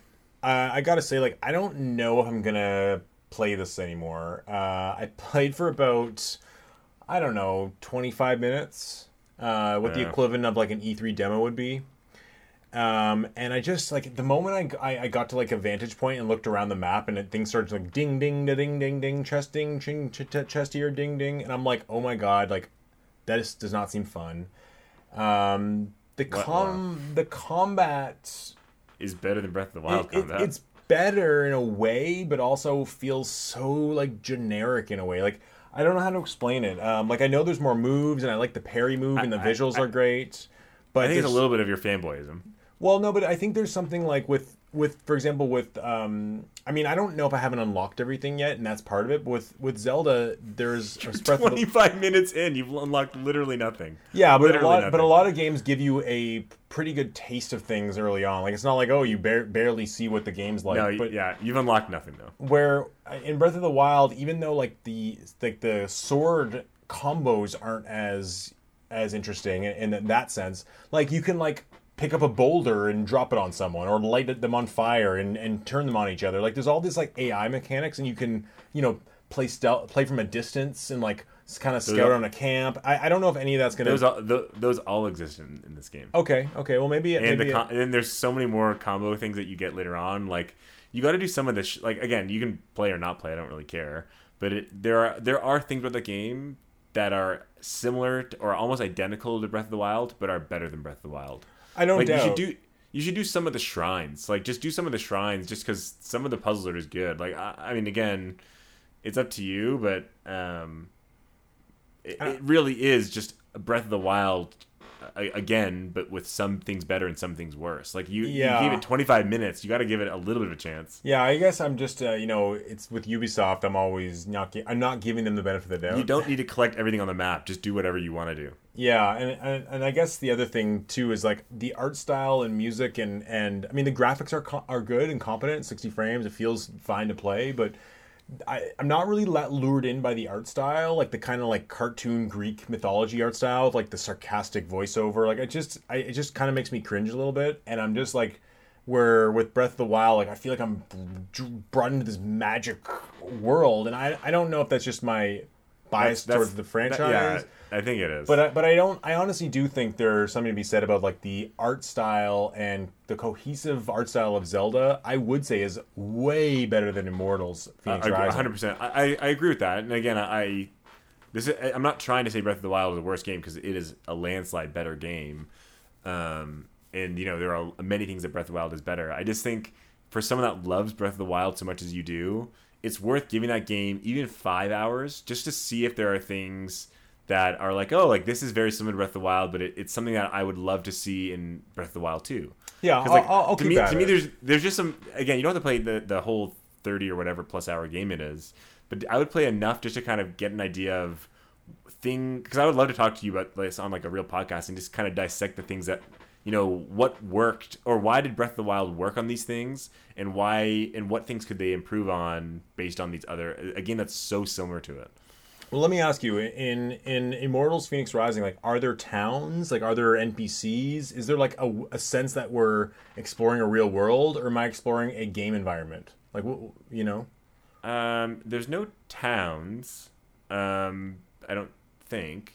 Um, there are definitely N P Cs, um, but, yeah, it's a little bit different. But, again, like, I don't find Breath of the Wild has that many towns where I'd be like, oh, there's so many towns in this game. There's there's probably more towns in, in Breath of the Wild than every other three D Zelda combined. Like, literally. Like, there's, there's, there's, like, a good amount of towns in Breath of the Wild. There's at least ten. Uh, yeah. Not including little camps and cottages and, and uh, straggling N P Cs where, like, you know... I, I don't think short. I don't think there's not a lot of towns in Breath of the Wild. No, I, I yeah, you're right. I think Breath of the Wild does a good job. I just don't. I don't think of towns, and I think of like a pinnacle moment. Anyways, no. The answer is, if you're comparing towns to towns, Breath of the Wild does that much better. I guess. I guess my point is that um, when I look at something like Breath, like the, I, I struggle with open world games. Like I don't really play a lot of them. But the ones that I have gotten really into, which are Breath of the Wild, G T A, and Red Dead Redemption, are all they all give me a real sense of place where I really feel like I'm simulating, living in, like exploring this real world. Yeah, you won't then you won't feel that in this game. Okay. But again, I still I, and again, I, for that reason alone, if that doesn't grab you, don't play the whole game. But give that game a couple of hours just to just to experience the content of the game and see what would work and what doesn't. Yeah, and I, I really know. I know at some point you can fly, so I really want to get that that ability. Do some, do some like uh, I would say, do some small shrines and do like one or two of the big main shrines or something. Okay. And then you know, just call it there and just see what you like. Okay, I'll keep it, at it. It'll, yeah, it's good. I mean, the thing on Xbox Series X, for one, it's free, but it's also uh, sixty frames, and it looks really nice. So it's like, that's one thing that I... I it's such a clean-looking game in mm-hmm. terms of uh, technical presentation. Like, that game, it really had my hooks in, in me. Like, I played that game, like, eight hours a day some days. Like, I guess, it, it I guess just, where I'm at, though, I'm just a little worried with the, the season of games coming. Like, I don't have time to really, like, play it, everything and anything. Yeah, you don't play very many games in general, so. Uh, yeah, um, but gaming season is coming. I can feel like I, I, I go through seasons, right? Like, I'll go through entire, entire months and swaths of time where I, like, almost play nothing. And then I go yeah. through, like, hardcore gaming moments, right? Um, so yeah, it's it's just, like... It, again, this isn't a criticism to you because I, I know you're busy and you, play, you watch a bunch of movies and play other stuff. But it's, like, the fact that you haven't beaten Elden Ring... Most Elden Ring players would be, like, appalled by that. But you know what? I bet, I bet like, well less than fifty percent of people who bought that game have beaten it. And also, I have put seventy hours into it. Like, it's not like I've not invested a I know, lot but that's of what I'm kind of saying. It's like, at this point, like, how come you can't just finish it? It's like, you're so close to the end. It's, it's just that, it's just that daunting feeling of... um, and, and I guess I've been warned by you and others that, like, there's this frustrating blocks at the end where I'm, like, going to get no, the bosses you, that I hate and won't get through. You'll be fine. And... The fact that you're using summons, you'll be fine. Okay. Well, man, I, I, I'm, I will get... I will beat, beat it. Um... So I have... So keep, keep going with your games. Yeah. Okay, so I have three more games on my list. Uh, so I played Resident Evil four V R the other day at my friend's. Mm-hmm. On his, uh, I don't even know which, Oculus, I think it was. And um, so I haven't done a ton of V R in my life. This is probably like my fourth V R experience.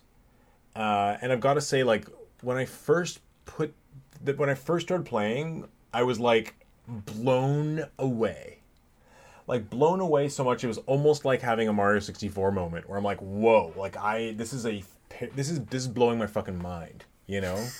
uh, like, because because the way it works is it actually tracks your steps you take. So you, you are actually walking, and my friend has a pretty big open space, so I was able to, like, walk fully around. And, like, it's like I walked back to where the guys, you know, when they drop you off at the beginning, the two drivers, and, like, walked back to the car and, like, leaned my head in the window and, like, went right up to his face. And it was just, like, it was just really kind of incredible. Um, but then you kind of run into this, and, and like, it's, it's amazing. Like, I can fully turn around. It's like, I, you fully turn around and there's things behind you. It's, you're there. Like, you are fully there. But I think the re- main disconnect for me was that you, the way to move is, um, like with the, you can move with like an analog stick, and it, I think it kind of gives motion sickness. So a lot of people do this kind of warping motion where you like point to the ground and then you like warp to where that spot is. Mm. And I know, like, that's how they did it in Half-Life Alyx as well. But I also know that Half-Life Alyx, the whole game was tailored around that style, where, like, you kind of warp to a point, have a little bit of a, a, a gameplay there, and you warp to another point. Like, it's where Resident Evil's not really like that. It's most like you're always on your feet. You're always stepping backwards and stepping forwards and, and running and getting a new vantage point. And there was such a disconnect of, like, pointing to an area and warping there that, like, almost instantly took me out of the game as soon as I had to start playing it, if that makes any mm. sense. Like, as soon as I started getting attacked by guys and fighting them, like, yeah, there's this awesome, like, you're swinging the knife and you're really shooting them. It feels great, but I don't know. It's like this this warping motion, like, it feels like you can, for one, cheese the hell out of the game because you insta-warp, right? Mm-hmm. So you can just, like, warp away, warp anywhere, warp, like, point behind them and warp there, warp through them. And it's like you're che- you can really cheese it. And also it just... it. it really disconnects you to make it feel like some sort of light gun shooter.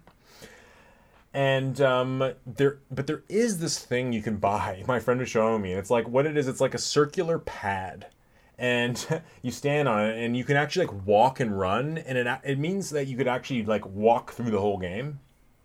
Hmm. And it, it, you t- it like ties you to a safety. Res- it looks ridiculous. Like it ties you to the safety restraint, and you're like kind of harnessed. Oh, I've, I've seen it. Yeah, I've seen these. Harnessed, but it allows you to like walk through the game, and I think that would change it for me and, and really be awesome. But this this thing is like over twelve hundred dollars just for like a walking pad, so it's just a little bit goofy. And it, when you see someone doing it, it like almost looks like it looks ridiculous. Um, so I don't know. I'm I'm kind of like I I've, I'm mixed about it. Like on one hand, it's so incredible and, and scary and like you're really there, but on the other hand there's this like great disconnect that I'm not quite over. And hmm. you know, certain things like um you know, the original game, even when it's re-released, is is really designed around being like a limited uh, perspective, sixteen by nine. You're you can't really like look straight up and straight down, if you know what I mean. Yeah, yeah. And all of a sudden, like all these problems start to appear where like you'll be like, wow, it looks real, but then you look kind of like up to the left and it's just like a polygon mountain and nothing, you know. Mm-hmm. And it, it really kind of removes you from it if you kind of look away from where you're supposed to look. Um, so I'm kind of mixed. Like I, for one, it, it it made me go from when I first started playing it to wow, I need to run out and buy one of these instantly. And in about five minutes, I'm like, ah, I don't think so. So that's kind of where I'm at with that one. Yeah, yeah. Um, the other game I played before I'll get we'll talk about Immortality is uh, I played the Splatoon three Splatfest demo. Right. Uh, and it was this time it was nice. It was for a whole twelve hours, so it really was. You could how, really. How long did you play it for? I must have played for at least four and a half hours. Um, oh my god! So I gotta say, it, I, it's funny. Like I, it was. I gotta say, like I love Splatoon so much. Like it, there's something about like the feel of the game where I, I almost want to say it's like maybe. It's up there with like Odyssey and Mario Kart and Smash Bros for like one of the best feeling games ever. Like I just can paint and swim around and it feels so great. And I think I mentioned you, they have these two new moves where it's like you can kind of like de- jump backwards while you're swimming, yeah. And it's a deflective, so it's a little bit like a it has that kind of satisfaction of a Smash Bros um deke. Deke, yeah. And also when you're going up a wall, it's faster and smoother feeling, but also you can do a jump that also gives you like a moment of um of uh what's it called when you can't get hurt? I, iframes invincibility frames invincibility so you so you can kind of like jump over a lip and have this moment in the air where you're shooting, and uh it feels it just it feels great. Like I I love the motion controls in it too, because I feel like I'm just kind of like hosing paint everywhere as I'm like literally moving my hands. It's like I really feel feel great. And um the town feels really good, and like I I just kept it basic. I, I used the basic splatter shotgun, but The the music's really great. Like they did a remix of the theme that's really catchy, and I really was into it. And um, the new maps are really great. They're really like bigger, and uh, the graphics, like although it's hard to pinpoint why, the graphics are better. Like it, it feels way more detailed, and mm-hmm. um, I don't know. It just, it just like makes the original two feel like the the levels the the environments are very very basic. In a way that this one is feels so much more alive and detailed, and the and the um the, the town area is so much bigger, uh, and it's like kind of it's like we, it's exactly what I what I told you I thought it was gonna be, like almost like a clock town where like there's kind of like a loop that you can walk around, mm. but there's just like so many details to it, and um you know it's just and uh, the action I, mean, I haven't gotten to the gameplay so much, but even the area that you go to start up a like a turf battle. So you don't, you never ever have to wait in a menu anymore, ever. Like I, like literally, you go in, you select what match you want to get into, and you're inst, and then you just like swim around and like practice with your guns, and then you'll start to see people appear there that will be on your team. And if you if you do if you're like, oh, I, w- I played this team, I want to play again, and press continue and don't leave, then you see those people swimming around in your uh, and like testing their items in the like waiting zone. That's cool. And it's cool because you can actually see, and in the in, in the waiting zone, you can see like other player, like you know, and uh, avatars of players like leaning against the wall, and you go up to them and they're like, "Hey, I'm looking for another player for my match, for my team." Mm. Um, and you know, never had to wait to get into a match. Always sixty frames a second. And um, you know, the, in in that area, in that little waiting area, is the locker room area. So it's just really cool to be like, okay, I'm like I'm waiting for that minute in between matches. And I'm going to, you know, swim over to the locker room, like look at the lockers of who I've been playing and, and test my guns. And like, it's a subtle difference, but it it's a huge difference. And it makes the world feel more alive. Yeah. Alive. And, and it's just going to be infinitely, infinitely easier for you to be like, let's join a game. Okay, let's play against each other. Let's play with each other. And the other thing that gives me some kind of, uh, I don't know, hope is that in the town, there's lots of areas that lead somewhere. And I know you didn't play uh, Octo Expansion, but like when you buy or download Octo Expansion, it like there's like a pathway into a tunnel in the town that opens up, and then you can now take that passageway into a new like hub area, so to speak, hmm. the subway system. And there's a lot of areas uh, that could potentially be similar in this. Like, there's clearly areas that, like, a big open area that leads to a staircase that has, like, a rope off, roped off. And I'm just kind of like, well, where are all these going to lead? Who knows, right? Mm-hmm. Um, so, yeah, I guess, um, you know, it, it does feel like a proper sequel in all those ways. I, I, I'm not really someone who's going to be like, oh, yeah, the new weapons are this and that. I didn't really even try them.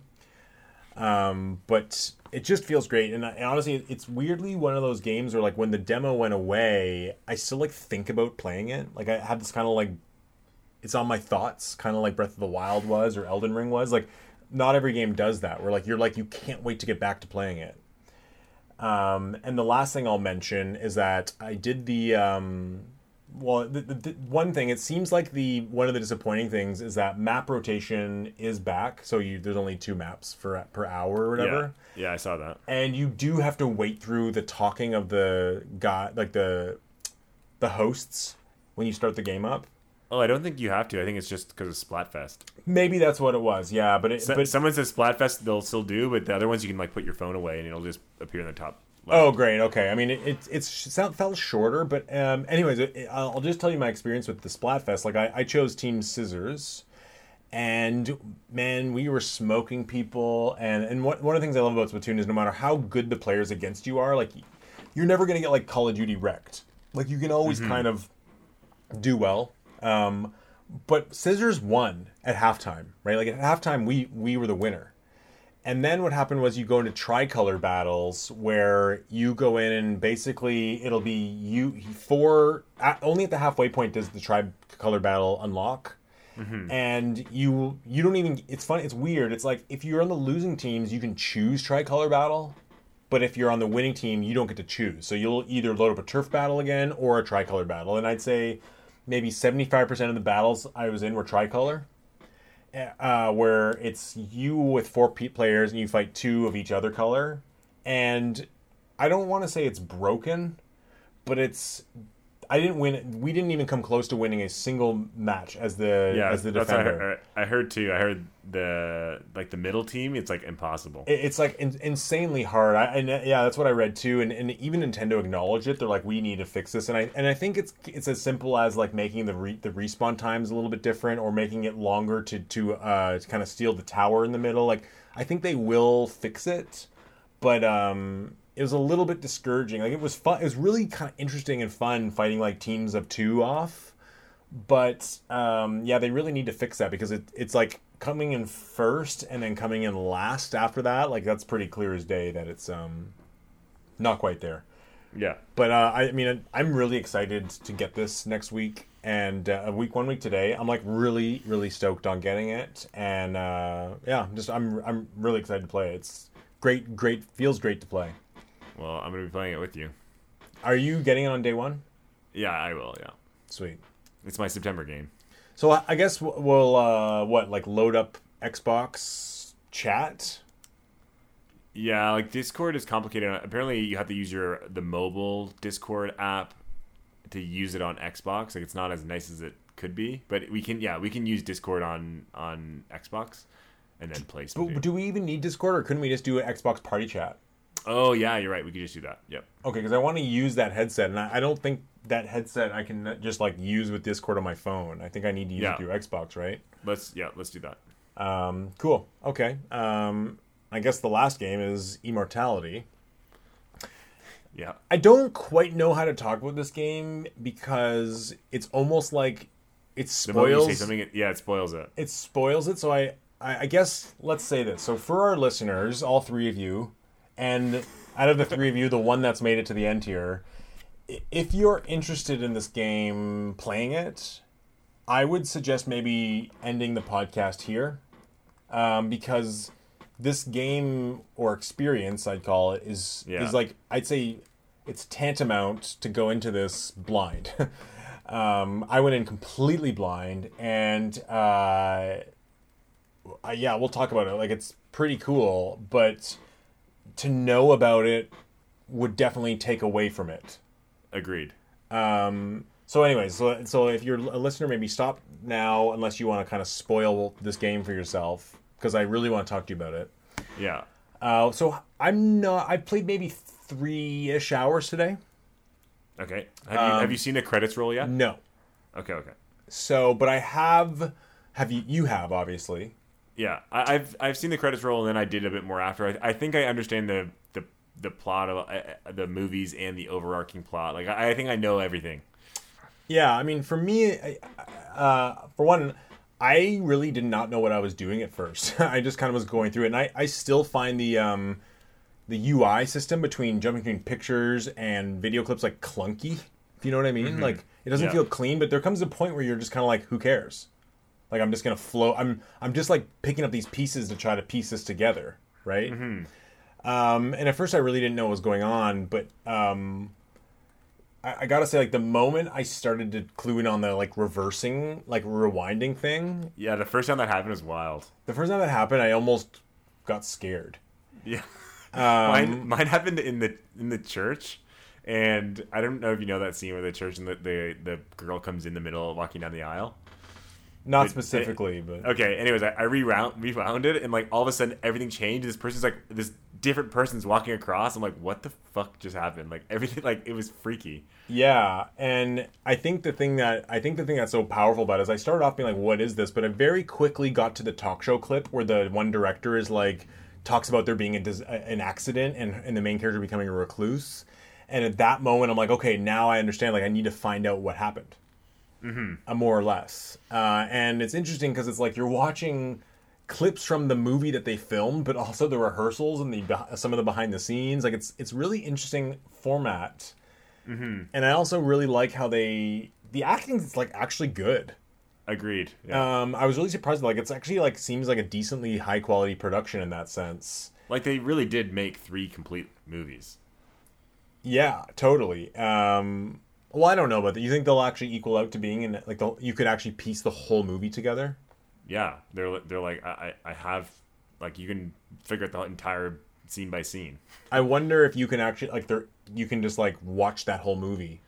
You can. I, I mean, I don't know if you can in that sense because there's still the like I don't think anyone's actually edited and taken out like the the after the cut kind of thing. Yeah. But um, I think almost every scene of each movie is actually there. Okay. Yeah. Um, I mean, I don't want to. I can't. I don't want to spoil because you're not done. But I mean, obviously, not every movie. None of them are officially finished. Yeah, true. Um, but you know, it's it's interesting because you, you really. It almost feels like a detective mystery. Like I'm playing. Like I'm in The Ring, the movie. Like yeah, I don't. I don't see it as a video game. I see it as like I feel like I'm a forensic person looking through footage to like solve a mystery. That's really what I same like, I, I to me it's like a, a visual experience, and honestly like I almost playing it I'm like, wow, they need to make lots more of these. Yeah, it's just such a unique like again I, I think there are faults. Like I agree the U I is clunky sometimes. It feels a little aimless or or unclear of what kind of your expectations are or what to do. Um, it's but kind it's of part a, of it though, right? It's yeah kinda... and it's like it's such a unique experience though that it's like I I it's so interesting. Like I, after I beat this game, you know, it did kind of linger in my mind for the past few days. I have talked about it pretty excessively on the forums, um, just because it's so interesting kind of to discuss what we interpreted or what we kind of pulled out from certain scenes. Cause it is one of those things where it's like, oh, you'll, you'll hear something in one scene and you go back and go, well, that kind of means that those, the, the lines in those other three scenes that I thought were weird actually are a lot more interesting than they were when I first watched them. Yeah, absolutely. And and at the beginning it was interesting because, you know, the first the first movie, I guess the the older Ambrosio. movie Ambrosio yeah. is like this kind of religious, weird religious thing. And at first I'm like, that's kind of lame, but then you realize it's kind of like extraordinarily dark. And also you kind of learn the context of these like I guess these black the, the black and white footage of like these demons that are I mean, don't don't spoil anything for me because I'll tell you my interpretation because I'm not as far as you, but it's like these demons have, like, possessed these people and are manipulating and, like, basically making these movies and kind of manipulating these people and doing these kind of evil things and almost like they're um, tricksters, right? Like, they're trickster demons. And one seems... The woman demon seems more compassionate. The other one seems more evil. And it's like, you're right, it adds these kind of dark contexts to these scenes, especially when you go back and you rewatch the alternate version of them. Mm-hmm. And I guess for now I'm just trying to piece together like what actually happens to the girl because I know now like the demons have somehow manipulated the situation to have that one actor get killed. Um, but I'm just, yeah, it's it's really interesting. And, and I'm and I'm also, I'm almost at a point too where it's like, okay, I'm I'm starting to like do picture mode and I'm getting the same clips come up. Um, and now I need to like start looking at items or start finding a, a character or a, a, a, a, yeah, a character that I haven't explored yet. Yeah. You know, like I'll find someone in the background and be like, okay, I'm going to explore everything to do with this character and see like where their whole backstory comes into it. Yeah. Um, I haven't quite pieced together the timeline because I know there's a timeline between like when someone was possessed and then like it's like the D, the, the, the D P of the first movie becomes the director of the second movie and like he gets possessed in there. Um, but I haven't quite gotten like, I don't know if there is like a full answer to it all or if it's very interpretive and yeah, artsy. Like, uh, it's... if you really thought and, and see every clip and discuss it, there is a clear picture of what, what's going on. Um, so like to one, like my goal was kind of, I want to understand the plot of each movie and kind of what happens on the set of each movie. And I wanted to understand, you know, what the black and white stuff are and the, the overarching plot line, mm-hmm. um, which I, I think I have. It's really interesting. Um, one of the things that it was kind of funny. So, you know, when I was watching those black and white videos, um and you're on the right right path, I think. Um you know, I didn't really know who those those characters were in the black and white videos or whatever, and then at some point I, I clued into the dates. So you know how they, they they you can go in chronological order of the the, the films. Yeah, and they're also it's all on the it's on the slate at the beginning of the cli- the movie yes. clips. Yeah. But but I mean, the first movie's in I think sixty-eight or something, and the second movie's in the seventies, and the third movie's in the nineties. Yeah, and okay. It, I, I didn't re- I didn't realize, like it took me a long time to realize, oh shit, like something weird. Like this is the moment where I was was really like, something really weird happened here because this girl's the same girl and it's twenty years later. And she's not aging. Yeah. And and the the older the older director of the third movie knew her in the other ones, but doesn't seem to realize that she's this, the same age. Like that, that was when I was kind of like, whoa, some like there's a, there's a weird mystery going on here. And th- there's some stuff. It, it was just kind of mind blowing. And I was like, oh, like there's a lot more to this than I realized. Yeah. Um, I gotta say yeah. like, it's gotta be so far, um, just the most unique gameplay experience of the year. Agreed. Like uh, I think it's other, amazing. Other than Splatoon's, uh, you know, tricolor. like I like again. I don't. I don't. It's hard to say. This, is this game like a fun game, or is like you're kind of just like scrubbing through footage? But again, the acting and the movies are interesting enough to keep you captivated. Um, like I, I think about, is this going to be in my top ten game of the year? And I think it will, just for the uniqueness of it. Um, Same. I, I honestly think, and, and I gotta say, like the the feel, the unsettling feeling I have playing this and, and going through it. I don't know if I've ever felt that in a game, and it's it's yeah. one of those feelings that only so few movies have given me. Um, yeah. I, I don't. Especially know if, if you felt... feel like this game's. Especially if you feel like it's not a game, but it's like, you know, if, if you actually think you're a person that's watching real footage of a person, like it is really unsettling. Yeah, I, I look at it as, as a game, as a game, but it's a game where I'm trying to solve the mystery and, and understand it and, and like, yeah, I, that's that's how I interpret the game. Like that that's the gamifying of it for me. Mm-hmm. Uh, but I just haven't been this like, I guess unsettled and disturbed by a game since hell, since since Resident Evil, Silent Hill two or Resident Evil one remake, like nothing's gotten to me that way where it's like, whoa, like I'm really disturbed like that. Especially the first few times I rewound it and didn't realize that I could like go a certain speed and unlock a video. Yeah. There'd just be like these moments where I'm rewinding and like there's just like a shadowy figure comes over her when, when something happens. And I'm like, and like I actually like got scared in broad daylight, yeah. and I was like, whoa, like whoa, like. What was that? Oh my god! Like, what? This is. There's something deeper here. Like, I when I first started playing, I'm like, oh, you, you go through the clips, you unlock more clips. Um, maybe you have to freeze it and zoom in on things, like a like Phoenix Wright Ace Attorney style. Um, and, and but then you're right. As, as the, and also like the stories are dark. There's killing. There's murder. And there's also like nudity. Like that was also weird for me. Like I'm like, wow, real nudity in a game. Yeah. Like this is, and it's all artistic, but it's like this is really wild. And they're talking, it's very sexual. Like I'm, I'm a game like this. I don't know how it even was allowed to come out. Like it's borderline, yeah. you know. Like I, like, you know, I, I don't know. Um, but yeah, it's just yeah. I, I don't know what else to really say about it. It's it's really, really cool and unsettling. And I, I'm glad you liked it, because I, I really didn't know how you were going to like it, whether you would be like that or you'd be like, again, because I, I know you're so so heavily reliant on really fun gameplay. And, you know, really this game is not a fun game. It's just a really captivating, interesting series of footage. Like, well, like it's fun in the sense that watching a horror movie is fun. Like, it's not, it's like you're uncomfortable, you're nervous, you're unsettled, you're disturbed. You don't know when things are going to really rock you to your core. And like, that's the fun I know, but I, of it. I, I, I just mean more so like the gameplay of it. Like there is no, there is really no good gameplay to this. It, it's know? basically it's like a, watching it. Yeah, but it's like the, the mental, like the, what you're actually doing with your mind while watching it, I think is what makes it so good. Yeah, and I, I gotta ask you one little thing. Like, I, there came a point when I was playing where then I started to realize that I realized what I was looking for. I did start to like re- fast forward through clips. Like, I didn't sit there and watch every clip fully. Uh, I haven't watched every fo- every clip fully. But I just mean even even some of the clips of like scenes in the movie, I'll kind of glean that like this is not that important of information, and I'll kind of like fast forward through it looking for the important information or looking for the moment where there's a the ghostly figure, right? Yeah, so it's, I wouldn't say it's always a ghostly figure. Like, again, part of the fun is figuring out what happened on the movies that made them not come out, or, you know, what what, what transition between one movie to the next. Mm-hmm. Um, so there are some scenes that are like, whoa, like I shouldn't have fast-forwarded that, because that was a really, even though it wasn't a black and white rewind clip, it was one of those scenes where it's like, wow, that really, that showed that character in a way that was not normal. Like, that character is on the set of the footage didn't do what they normally do. Like, something weird has happened at this time.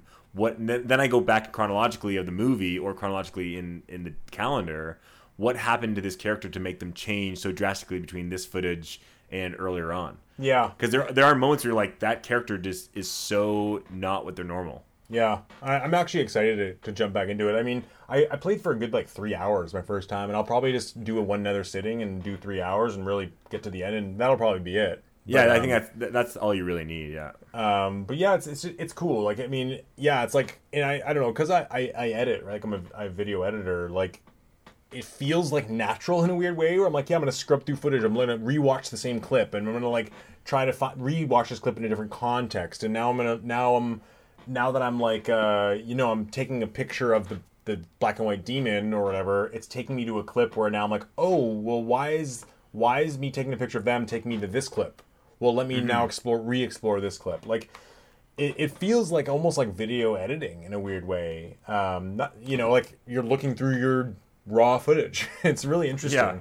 Yeah. Um, are you doing it where you try to focus on one movie at a time, or are you just jumping out? Like, do you are you trying to follow the plots of all three movies? So right now, I, to be honest with you, I only thought there was two movies. So I think I'm mixing up the nineties and this in this eighties, seventies one. Okay. Um, there's the one where she has there's one where she has red hair, one where she has the short brunette, and there's the one where she's a blonde. Yeah. Okay. The blonde one I haven't got too much of yet. Uh, okay, I've okay. seen a lot of auditions for that. I um, I haven't. I, I'm. I'm. I now pretty much get the idea of the first movie, Ambrosia. um, so yeah, I watched. I watched that entire movie before I looked at the other two at all. So I like only focused on those clips and watched all of it to understand that movie. Okay. I so I think I was jumping around a lot more at the beginning. I, I was like.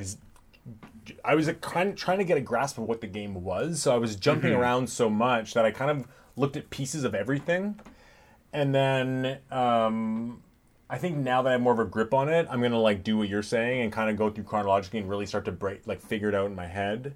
Mm-hmm. Um, but yeah, at the beginning I was kind of just jumping around and trying to get a grip on things, and and now I get the idea that there's this kind of movie production team and this actor and these things possessing them, and this and I, actually at the beginning I thought the mystery was figuring out how that guy got shot on set.